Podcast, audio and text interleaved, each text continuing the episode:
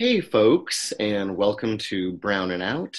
Today we're talking to Jake Small. Um, how are you doing today, Jake? Hey, how's it going, Reggie? I'm doing well. Um, I'm really excited to be here. Thank you so much for this opportunity, and I'm excited to uh, be the next interviewee. I that almost sounds like a game show, like uh, the next interviewee on Price is Right or something. but um, that's good. I'll take it.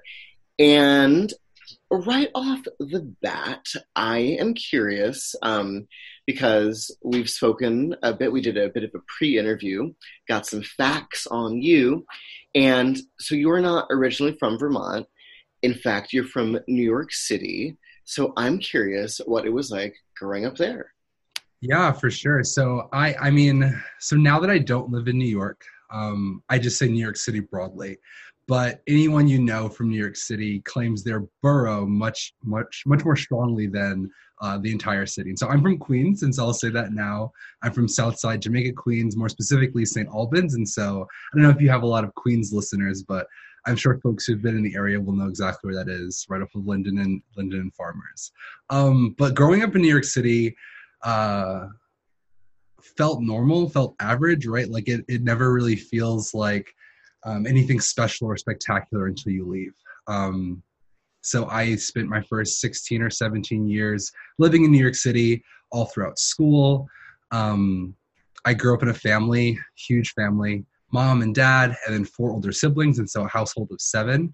Um, growing up in New York City was fun, exciting, a 40 minute train ride to literally anywhere, whether I wanted to be in Manhattan or uh, in Brooklyn or out on Long Island. It just felt like I had a lot of access to, to get around and do stuff. I name that because it's so different from how I've spent the last couple of years um, since undergrad and now grad school living in we'll just say like much smaller cities and towns. so um, you went to college outside of New York, is that right? So I went to college outside of New York City. Um, I was still in upstate New York, the uh, State University of New York College at Oswego. Graduated in 2019, um, and it felt nothing like the New York I experienced for 17 years before I started college. And so for me, it felt like I was out of New York, but it was still, you know, I saw New York state license plates and, you know, all of the comforts of being an in-state student were still there, but uh, definitely didn't go to school in New York City. That's for sure. Right. The culture must have been a bit different. Uh, can you speak to that a bit?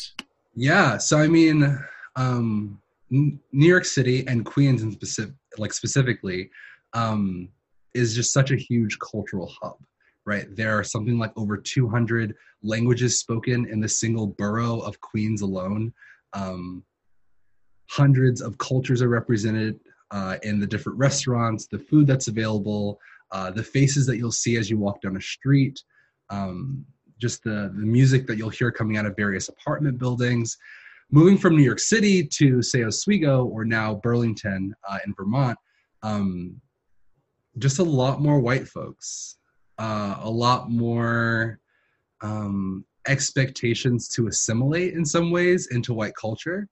Um, I mean, it, it, it, huge, huge cultural shift, and I didn't realize how magnificent my New York City experience was until I no longer had it. Until I was one of the few people that I saw with brown skin when I went to the grocery store, or when I went to the park, or down to the pier or uh, to the waterfront. So I would say that's been the biggest cultural shift, um, just in terms of like racial and ethnic uh, affirmation, just in the representation in the, in the different cities and towns.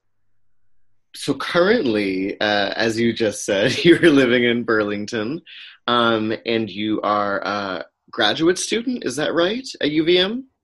Yeah. So I'm a second year graduate student. And tell us about your um, concentration, as it were. Um, yeah, and how and how you you got there.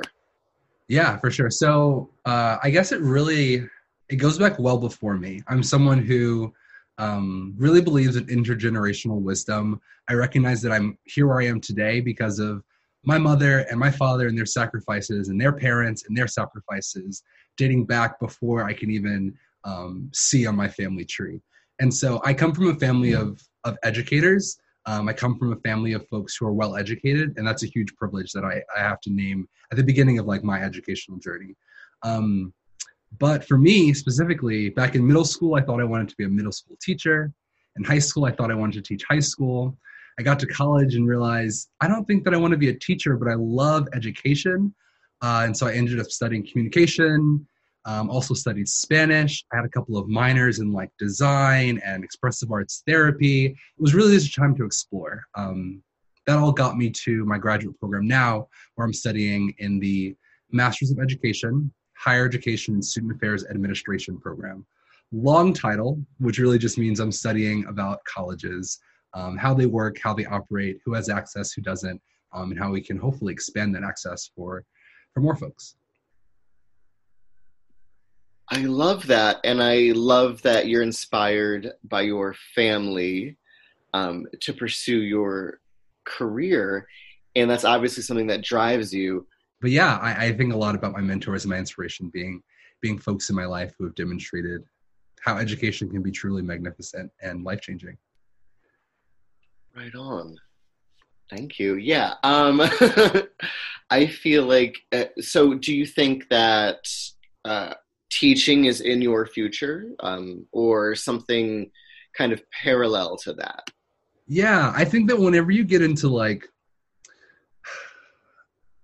quote unquote more advanced like uh, education on any topic, whether it's biomedical engineering or sociology at like the graduate or doctoral level people get pretty pretentious about the words that they that they use. It's like it's not this it's that. Um, i don't know if i'll be a teacher in the formal sense. I definitely hope to be teaching though. Um, i can't see myself being uh, you know professor small who stands at the front of a room and calls out a roll call of a class of 25 students but i can see myself being an educator um, and I could see myself using education in whatever industry I decide to work in.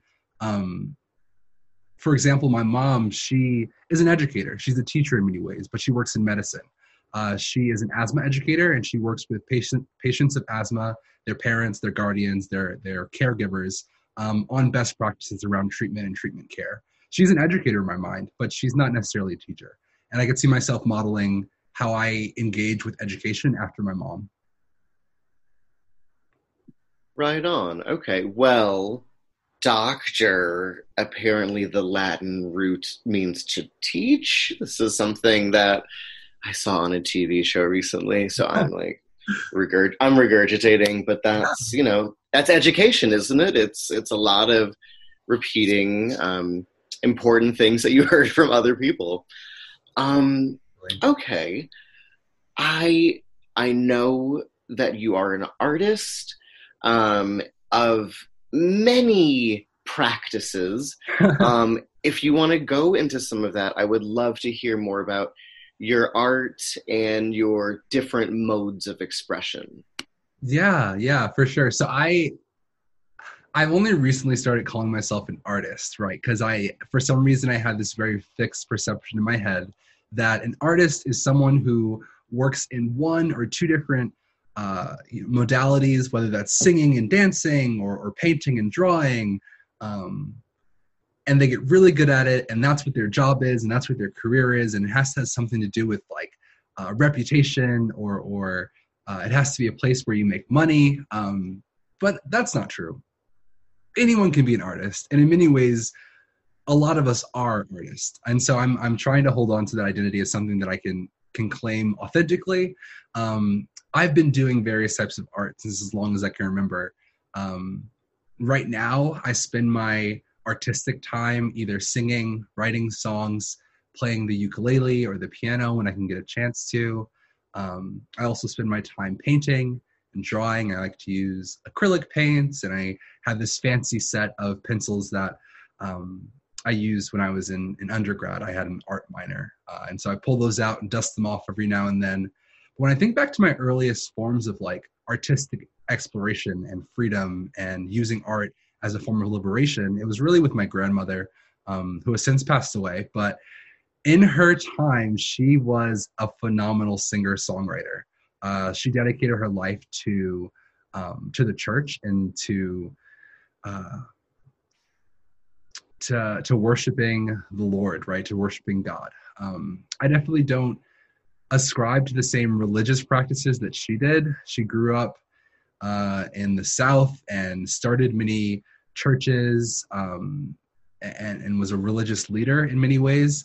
Uh, but I knew her as as grandmommy, right? She was my grandmother, and to lots of other people, she was either the songbird of the Northeast when she moved to New York City and raised raised my uh, my father and my my aunts and uncles, um, or Dar- Darcy May, a beautiful songstress, or, all of these different things. But I remember sitting at home with her on many many occasions, um, and as she got older, she had what's called Parkinson's, um, and that affects uh, mobility amongst other things. And so her hands would shake, and she wasn't able to steady her hand to hold a pencil at times. And so I remember she would call me into the living room, and she'd hand me a pencil or a pen, and I was, you know, maybe 10, 10 years old, and she would tell me to write down songs that she was singing, and she would um, she would dictate these beautiful lyrics, and I got to be one of the vessels to carry forth.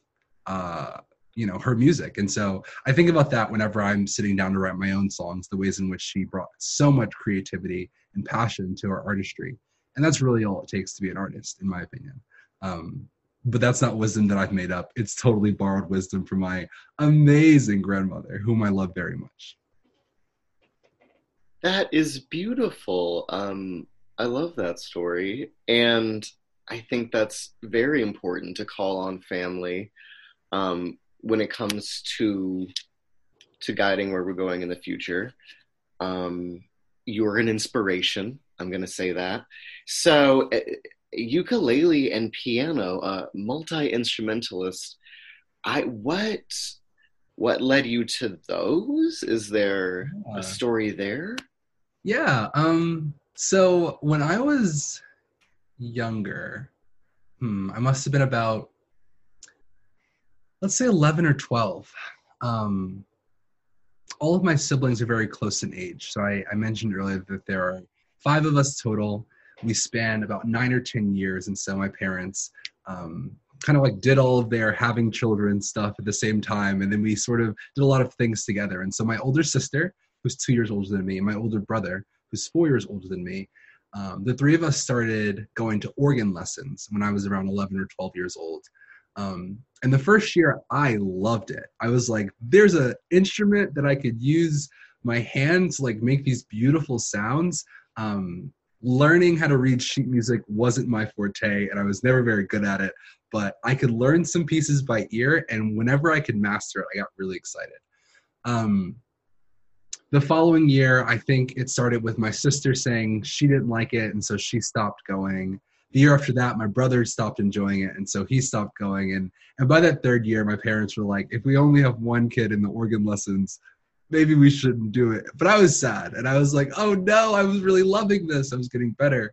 So i transitioned over to a probably used from best buy keyboard that we uh, that we bought and we put up in in probably the front porch of my family's home and i just kept playing on the keyboard uh, got pretty good and, and, learned my way around sheet music, you know, something that I was terrified of just years prior.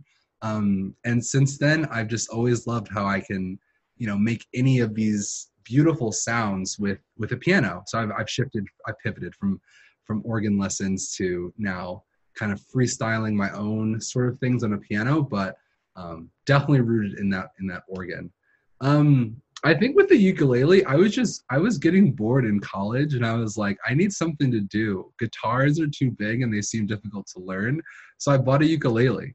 Um my ukulele, uh so I've told a lot of people this, and sometimes I get like weird looks, but I, I name all of my instruments. My ukulele's name is Keith. She uses she, her, hers pronouns. Um, and Keith and I have traveled to dozens of of different countries around the world. I love to travel, and I brought my ukulele with me uh, to just about all the countries I've been to.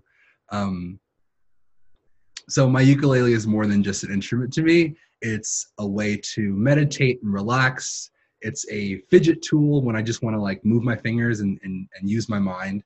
Um, and it's also a way to, to bring awesome, at least I think, awesome music into this world that I've written and composed myself.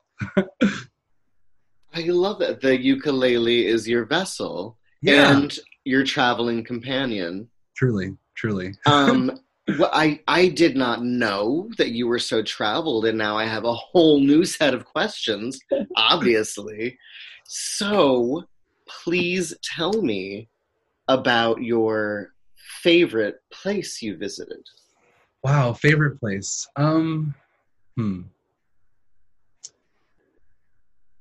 Lots of places are coming to mind immediately, and that makes me really happy. It's, it's bringing a smile to my face. I can, I, thinking back to so many cities and people I've met in various countries, and recalling all of those great experiences. Top Um, two? Top, Top- two. Let that thank you. It makes it so much easier. Okay, so top two definitely has to be. I took a, a trip to uh, Panama when I was in high school. It was a, a mission a mission service learning trip. Um, we spent some times in Carti, in Las San Blas Islas, and we uh, got to work with students who didn't have a lot of resources, um, didn't have a lot of, of, of things. They did their learning under a tent. They didn't have computers and tablets. They didn't have even four walls and a roof. So when it rained, they didn't have school. Um, their teacher wasn't a full time teacher, but was pretty good at reading and writing and basic math. And so in her free time, she taught them different lessons. Um, I learned so much about my love for the Spanish language, my love for music, and my love for education all in Panama. Um, and so that has to be one of my my favorite places that I visited. And of course, Keith was right there with me. Um, I also so I was a Spanish major, so I studied Spanish, which honestly, it wasn't what I was looking for. But we can talk about that more later. um, but in the conclusion of my Spanish major, I was able to travel abroad to Spain, um, and so I spent some time in Madrid, and I spent some time in Barcelona. Um, and I absolutely just loved, loved, loved the just the style and the feel. Everything was so like old and antiquated, but like not in that forced sort of gaudy way that New York tries to do it. It was like, oh, this is like this is ancient and that's like awesome. And these buildings and these statues have been around for hundreds and hundreds and hundreds of years and like that's really awesome to me. So I'd have to say that that some city in Spain is also my top two. Just Spain, period. Spain, period. Wait, now I'm thinking about. I can't forget about the Dominican Republic. Oh, you can't. You may three, not. Top three. there it is. So I also spent time in Dominican Republic, and um, man, that was that was such a joy. Uh, it was another mission trip, a service learning trip, if you will, and and I I only spent hmm, maybe around three weeks, three weeks there. Um, but I met some really awesome people, and I met some people who I still can stay in contact with. Um, and the Dominican Republic is somewhere where I, where I need to go back to um, at some point in my life, and I'm sure I'll, I'll find time. Post global pandemic, post public health crises around the world, um, but it's a future that's hopefully not too far off. I hear nothing but great things about the Dominican Republic. Um, but you mentioned also all of those places you just mentioned are Spanish speaking countries. You mentioned an interesting journey that you had with the Spanish language. Please take us on that journey. Yeah, so I first studied um, Spanish probably in my like last year of high school, and I was like, "Oh, this is awesome! I love this. I want to do this more. I want to learn more about uh, the Spanish language and how to use it." There were just so many words that you know Spanish teachers would always say, "This doesn't have a direct translation. It kind of means this," or um, the Spanish language has so many more words for love, and so I can't really translate this love poem into English because we just don't have enough words. Um, and I was like, wait, wait, wait. No, I want to know, like, what does it mean?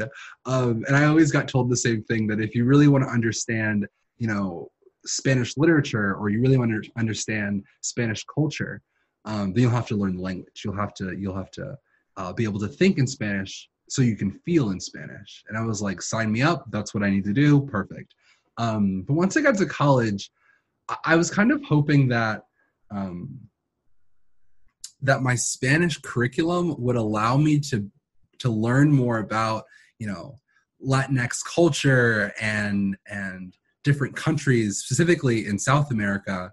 Um, but it was more of like imagine your standard like English class where you read old books written by old white guys who are dead and you talk about meaning that like probably isn't real but the teacher says well the umbrella was blue and that means that the internal sadness of the main protagonist you know all of that stuff.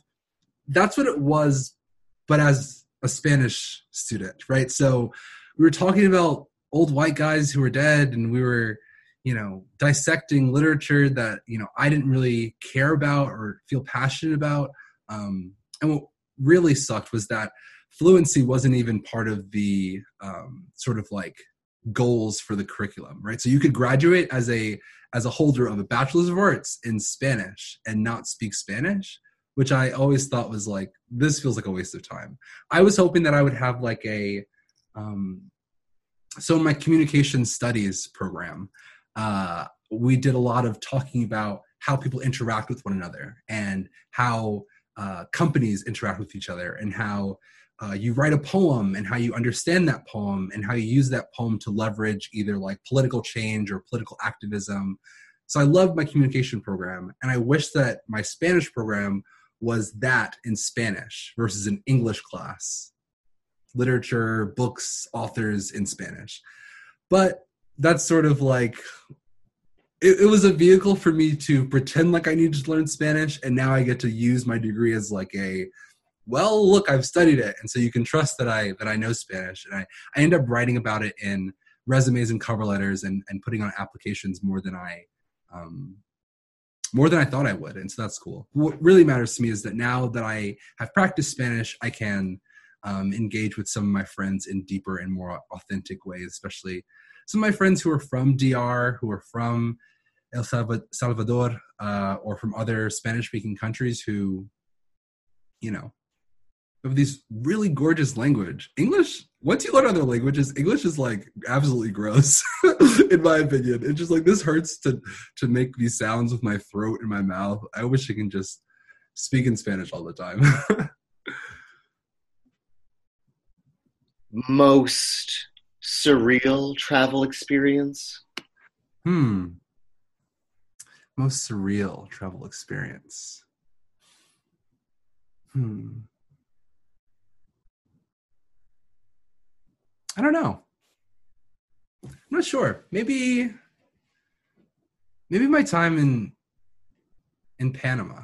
You know, I, maybe that's why it was part of my top two, right? Because when I went to Panama, I had just become an uncle. Um, so I'm the youngest of my siblings. I never got to watch younger kids grow up around me. Um, but one of my brothers uh, and his wife had a child just just before I left for Panama, and so I was getting really close with my nephew James um, and watching as he was like growing and learning and developing. Um, and then I went to Panama and I got to meet some of these some of these other children, right, are, are across the world um, who have a very different life from my life. But I was engaging with them in some of the same ways I was engaging with my nephew. And so it was really awesome and probably a little bit surreal to see, you know, in a completely different culture, in a completely different city and country, um, not in New York City, not in America. I was able to, you know, still play little games with with the kids that I was you know hanging out with and, and the kids who I was focusing on for the mission trip. Um, and I said to one of uh, one of the kids who I really enjoyed spending time with and who took a liking to me, um, I said that I would definitely return and that I would come back. Um, and he asked me many, many times, why is it important to learn or to read or to write or to do math? Um, and I said, because it opens your mind in really cool ways and allows you to think about the world in different ways. And that's advice that I still give to my nephews. Um, and so I think that that was really surreal to find kids who reminded me of my family, uh, somewhere that was completely different from where I grew up. I used to love, love, love reading. Um, there was always those elementary school like logs that you would have. Um, and it was like during this year, log all the books you read at the end of the year, whoever's read the most books in this grade will get like some gift or money or or treat or something. Um, and I always would compete in those, and I would um, and I would be the student who was very I had a lot of integrity. I was very meticulous. I wouldn't write down a book unless I'd read it. Um, and I knew a lot of my friends who would just scribble down names and authors and, and, and try to get to the top of the list. But I, I love to, to, to read and to be a part of those experiences. Um, that kind of shifted at some point, probably around high school or college when book lists got longer at the start of each semester and and none of the books seemed interesting and they were textbooks or they were these really thick books that like super dense and no pictures. I guess whenever pictures stopped being in books, I got really intimidated. Um, whenever that whenever that happened. Um, but my journey with reading and my love for reading has over the years completely dissipated. I've completely lost my love for reading. Um, I was thinking about that probably a year or two ago, and, I didn't like that. I, I was very disappointed in myself. I was like, this is something that you love to do. You would spend an entire weekend just reading books. Um, it would be sunny out, it'd be raining out, it wouldn't matter. If you had a book you had to read, you'd read it.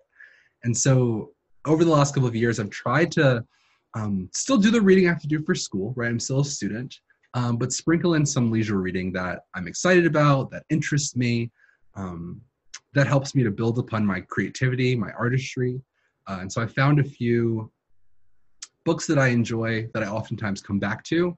Um, I've also been given recommendations from colleagues, from other other students in my program, of just ways to detach from the monotony and scholarship of academic reading, which can get so so boring and so dense, uh, especially when you're in semester, right? So relationship has been dynamic we'll say but hopefully after i graduate this may i'll be able to put down academic reading for two, three, five years, as long as I need to heal from the trauma of having to read thousands of pages by a certain deadline or or having to read by authors who were like low key racist or homophobic. Um, these book lists, honestly, they need to be revamped because we should not be reading the same the same dead white guys from centuries ago anymore. There are so many beautiful storytellers who also happen to be black, who also happen to be women, who happen to be femmes, trans.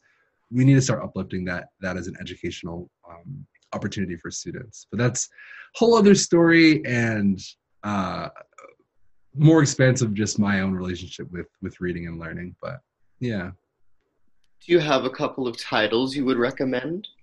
Yeah, so right now I am rereading a book that I I love to read. I'm in a moment of reflection uh, for myself. I'm doing a lot of reflecting on who I am as an academic, as a scholar, who, I, who I am as a professional, who I am as a person, a brother, a nephew, a black man. Um, and one of my favorite books to read as I'm as I'm doing some intentional reflection uh, is a book called I Remember. It's by Joe Brainard. Um, it is, I guess you call poetic prose. Uh, it's a book it's bound there's pages and all those things but each line of the book starts with the phrase i remember um, and this author recounts these amazing stories some are kind of random and short some are more long-winded but each line starts with the phrase i remember. Um, and that's just a really awesome i think way to restrict yourself in your writing and it opens up a lot of these awesome stories that couldn't have been told in other ways. Right now i'm i'm authoring my own version of joe brainard's i remember.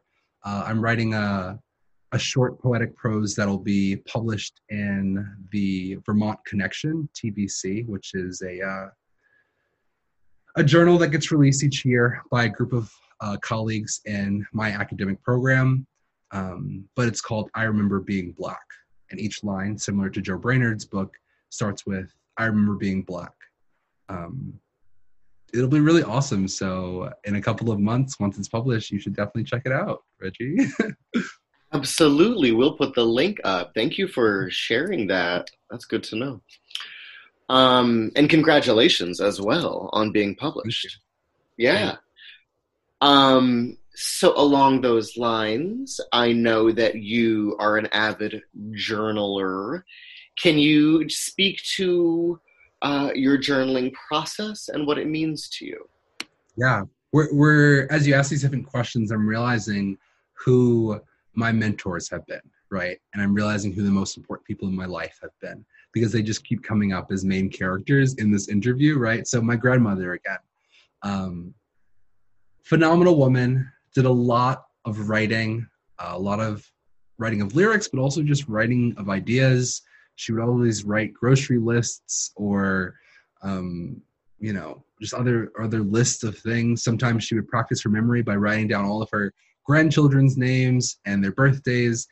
She used to do a lot of writing. Um, she used to do a lot of journaling, a lot of reflecting. Uh, and I think that I've adopted a lot of the practices that she had around journaling. Um, I used journaling at first when I uh, was going to different counseling appointments for my mental health, and it was offered to me as a practice of like, oh, write some things down that might help you to organize your thoughts and externalize some of your worries.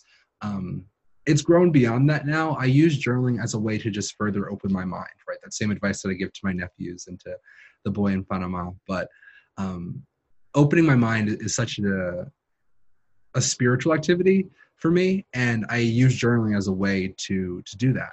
Um, sometimes I'll start with prompts at the top of the page. I might write down what are you gra- uh, what are you holding gratitude for today, um, or what have you done for yourself this week, or when you come from a place of power and and love and liberation, how do you feel? That is a borrowed prompt from one of your previous uh, interviewees, Katarina Campbell. Um, they have shared so much wisdom with me around reflection and opening up your mind to spiritual activities and experiences. And so wherever I am, I try to grab different prompts that I can later use for my journaling. Um, and it helps me feel grounded. It helps me to remember that I'm more than a student, I'm more than an employee, I'm more than all of these things and the sum of them together. I'm me. And journaling helps me to learn more about who who me is. I know you shared with me that um, recently you've been sharing more of yourself with your family when it comes to um, your sexual identity. And I was just wondering if you would like to share some of that with us and what that uh, has been like for you. Yeah, of course. So this is all very new, right? This is all very fresh for me. Um, I'm still a young queer boy, right? I'm still very much learning about what my queerness means and how it plays with some of my other identities, my blackness, with being well educated, with being from New York City. How does my queerness play with a family lineage of uh, religious leaders and folks who are deeply committed to Christianity? Um, and so all of this I'm still learning and, of course, takes shape in the ways that I reflect and journal, right? So I, I use my journaling as, as a way to help myself digest some of this stuff. But I firmly believe, and I have always believed, that every single coming out should be a celebration. It should be a party. It should be fun. It should be exciting. It might involve some tears, um, but it should be positive, right? Coming out to someone, coming out to yourself, uh, is in some ways still an act of rebellion um, and it's it's a highly vulnerable position to put oneself in um,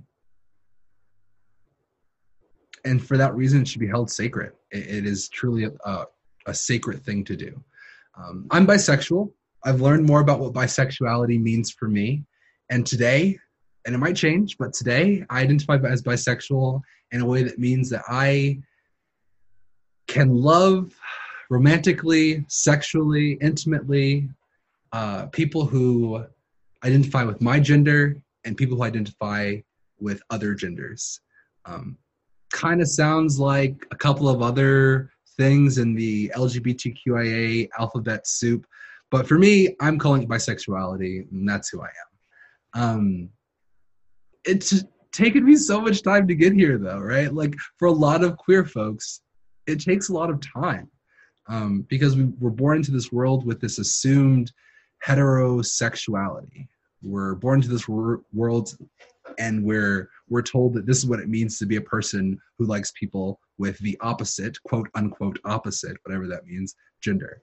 Um, the first time I came out, I came out to myself, and it was in uh, the second floor bathroom of my family's home. My sister was in her room right at the end of the hallway. And I remember hearing her singing along to some song um, as I looked at myself in a mirror and I said for the first time, You're gay. And then I said, I'm gay. Then I started crying and I was like a complete mess. My sister knocked on the door because she was getting ready for something. Um, and I was like, I'll be out in a minute. Uh, but that was the first time that I came out. And I think that coming out to yourself should be marked as a, as a time of coming out. Um, I then came out to my grandmother, uh, another you know main character of this of this interview of my story of my narrative, um, which was kind of like a safety sort of thing. I was my grandmother had progressed through Parkinson's in such a way where her memory was starting to be affected pretty heavily. Um, sometimes she would forget my name or where she was or what year it was. And so I felt pretty safe knowing that I could come out to my grandmother and she would forget in like a day or two. And so I, I told her one day, I said, Grandmommy, I'm bisexual. And she asked me what that means. And I tried my best to explain in a way that she would understand. And then she closed her eyes and she didn't really say too much to me. That's what she always would do. She would just close her eyes and she would think about something, sometimes for an hour or two before talking again. But I just sat with her. And then she opened her eyes and she said, Are you sure? And I said, Yes, I'm sure. She said, Do you love yourself? And I said, I do. She said, Then I love you too.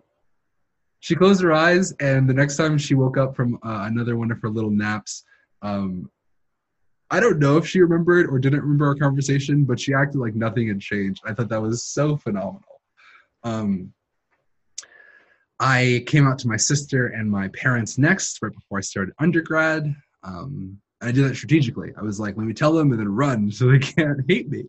Um, and for better or for worse, um, at least I felt like I was hated in my family. Uh, I didn't ask, do you hate me? Do you care? I just assumed there's no way that I can both be a queer person and be loved by my black family. It just felt like two two existences that that uh, couldn't happen at the same time. Um, and so I harbored a lot of feelings of, of isolation and being being hated. Um, but most recently, about three weeks ago, I came out to my entire family in a text message to our family group chat, um, which has all of my older siblings, my parents, my brother-in-law, my sister-in-law, and I told them for the first time, and I was warmly received. And that makes me feel so happy. Uh, but of course, my journey of coming out is not over, and I don't think it'll be over soon. Uh, I think that every time I start a new job or meet a new friend or bring someone else home for a holiday or for a cookout or a reunion, it'll be a new coming out. And so hopefully each of these times it gets a little bit easier, but we'll see. I think yeah, in the in the broad sense of self acceptance, right? That is a lifelong journey, right? Yeah, for sure. Um well, thank you so much for for uh baring yourself so much. Uh, thank you very much for being so truthful um, with us today. Um, I almost, I do and I don't want to get into bi erasure. Do you want? Is that too heavy right now, or? Ooh, interesting. It's it's heavy. I, I know, I know. I mean, it's it's up to you if you want if you feel like getting into that or not as a sort of piece to um, being bisexual I know that bi-erasure is a, just a fact of life, you know, that folks go through. so if you wanted to touch on that, that we can. If not, I have another question. Yeah, I mean, I guess just briefly. Um, thanks for bringing it up too. I I I believe that the listeners of Brown and Out are informed, but I, I just want to quickly give sort of my own understanding of bi erasure and how that shows up in multiple communities, right? So it's it's more than just um, the erasure of bisexuality within the queer community, right? Where if I, as a male cis man, start dating another man, um, people see my relationship as gay. It's a queer relationship still, but it's not a gay relationship because I'm bi, right? And that opens up this whole can of like uh, conversations that need to be had and um, things that need to be said. Uh, just the same way that if I start dating a woman, I'm not automatically straight. And so sometimes in an act of rebellion, I'm kind of like, you know, there's no way I could marry a woman because my parents at the wedding would just be like, see, I told him he's straight. Yeah, I always knew it. And I'm like, oh man, I can't do that. I can't. I'd, I'd be throwing in the towel. So bi erasure happens in the queer community. It happens outside of the queer community. Um, and it's a challenge, right? Because you, you've you've learned i i have learned as a bi person what my bisexuality means and i'll continue to learn what it means. Um, but having to explain that to other people is always challenging because it it means something different to everybody. And for some people it means gay or it means straight but like weird quote unquote. Um, right? And so i, I don't know. I, a bi erasure happens for a lot of folks and we speaking collectively often i feel get pushed to the side or out of conversations uh, because of the various ways in which bi people might present um, or perform in their sexuality or gender identities as well. Thank you for speaking on that. I appreciate that a lot. Um, so we we spoke about uh, in our again the pre-interview interview um, about your plans post graduate school and how they might involve um, moving out west or a different geographical region than the northeast. And i am just wondering so given a bit about what you've said in this interview about um, feeling a sort of push to assimilate um, to white culture while living in Vermont. Is um, is that a factor in where you'd like to live post graduate school? Yeah, yeah. Thanks for bringing that up. I mean, here's the thing, right? The staggering statistics, uh, which I think a lot of BIPOC, Black, Indigenous people of color in Vermont um, know to be true is that we are living in the whitest state in America, right? We are living in a state with 96, 97% of people who identify as white. Um, and that doesn't mean, right, that all of the remaining, for being generous, 5% of people are black, are Latinx, are Asian. It, it means that all of the various identities, racial, ethnic identities that could be that could be shared within uh, the broad spectrum of of those things are narrowed down to just five percent, right? So me finding another monoracial black person in Vermont who like maybe also has some other qualities that are in line with mine. Like right, they play an instrument, they like to sing. Um, it's a really really small pool, and those are the folks who I connect with the most, right? And so anywhere I go from Burlington, Vermont, will likely be a step in the direction towards racial, ethnic, and cultural diversity that I'm looking for. And yes, it plays a huge, huge part. Um, I have wanted to live in California since I was in like middle school. I was always like, oh, I would love to live out west. My version of California, just like many people's version of a New York City is Manhattan, is Times Square. My version of California is some random beach in LA or like literally sitting on the Golden Gate Bridge, right? So like I have a very narrow understanding of what California is, um, but because it's such a different world to me, um, I think that's what intrigues me so much.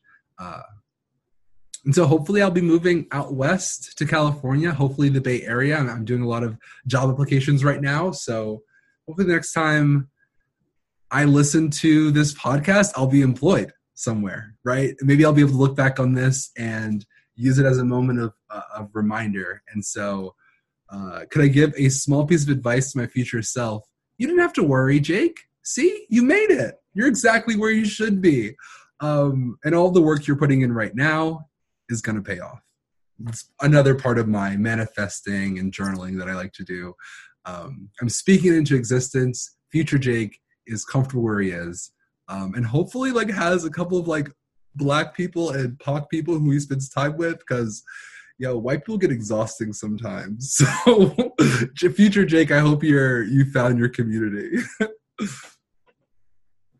uh, bless you, future Jake. And mm-hmm. I would like an invitation to stay with you in the Bay Area if you're going there. Um, Please a, come by. It's, a really, really cool place, and I wish you uh, the best of luck out there what does black queer culture in Vermont look like to you? Um, so I I knew this coming to Vermont, um, but my life is in in many ways consumed by my relationship with the university. I'm a graduate student at the University of Vermont. I work at the University of Vermont. Many of my friends, many of my Vermont chosen family have also deep relationships with the university. Um, and so my understanding of even Vermont or Burlington is really centered around the institution, um, which in some ways I've tried to try to separate from the institution, finding part-time employment um, outside of the campus, not living on campus as like a, a residence director. All of those things kind of work towards helping to develop my own identity outside of just the school. But of course it's happened. And so uh, my perception of black queerness in vermont is my perception of black queerness at the institution. Um, and in that i found some folks who i can really lean on really trust. I have some mentors friends family who i really love and also happen to be queer folks also happen to be people of color um, and it's a unique community right? When when you know that everyone in your community um, or you can assume has had some level of racial trauma has had some level of trauma related to their sexual identity gender expression gender identity. Um, it kind of sucks that you know that like when you find another uh, queer person of color living in vermont for like more than a year they've likely had some feelings of isolation.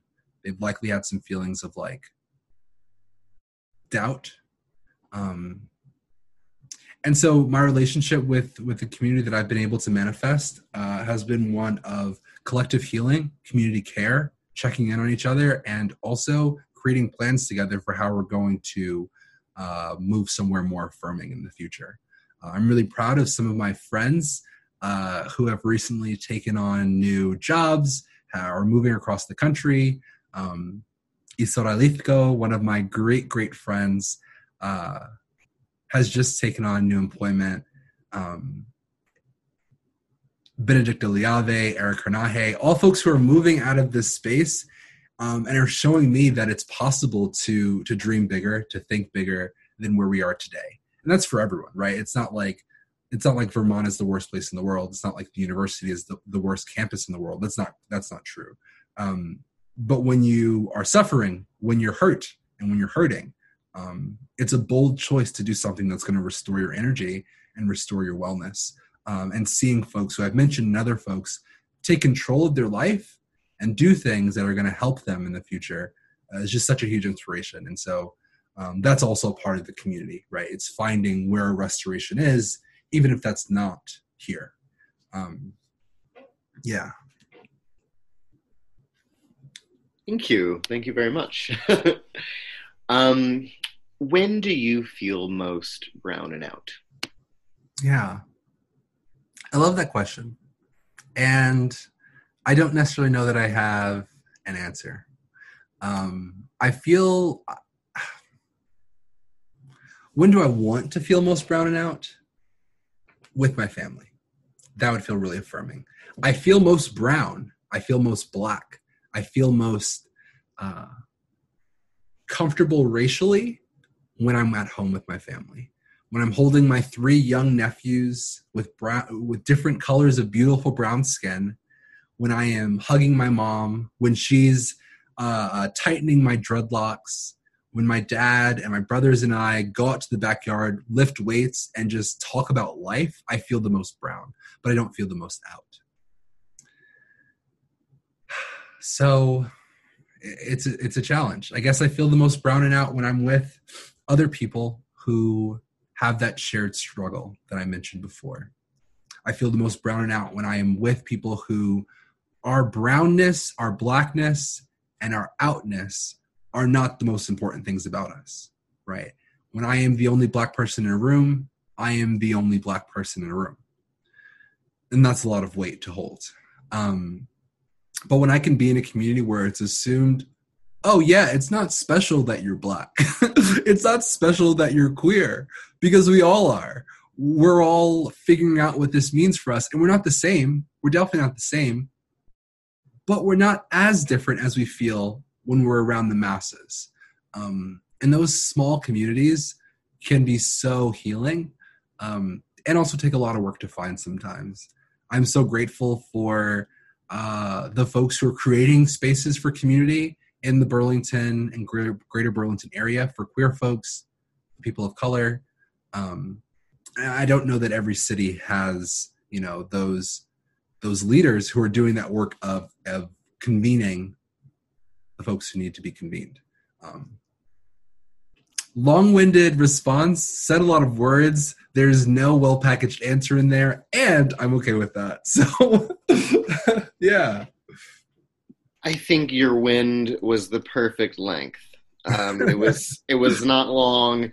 It was not short. It was great. Thank you.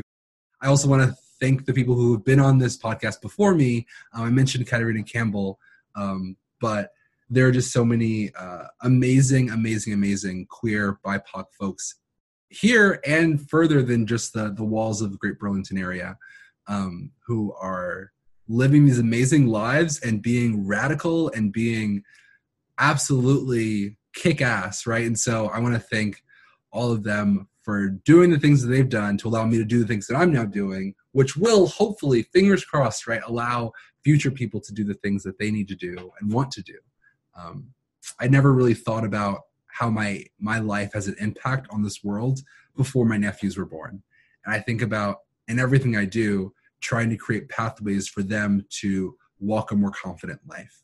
Um, the youngest one is three, the middle one is four, and the oldest is six.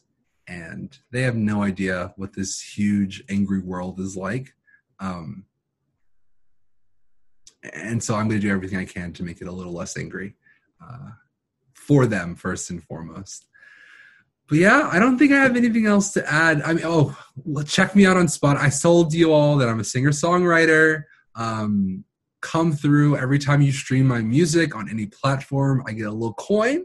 So look me up. It's just Jake Small on Spotify, Apple Music, iTunes, Tidal. I think I'm on a bunch of other things. So check me out. Um, or you can type in the link go, G-O, dot uvm dot edu slash Jake Small on Spotify. Or just Jake Small, and it'll take you to my online portfolio. So don't let this be the last time I see you. If you're listening to this podcast today, follow me on Instagram.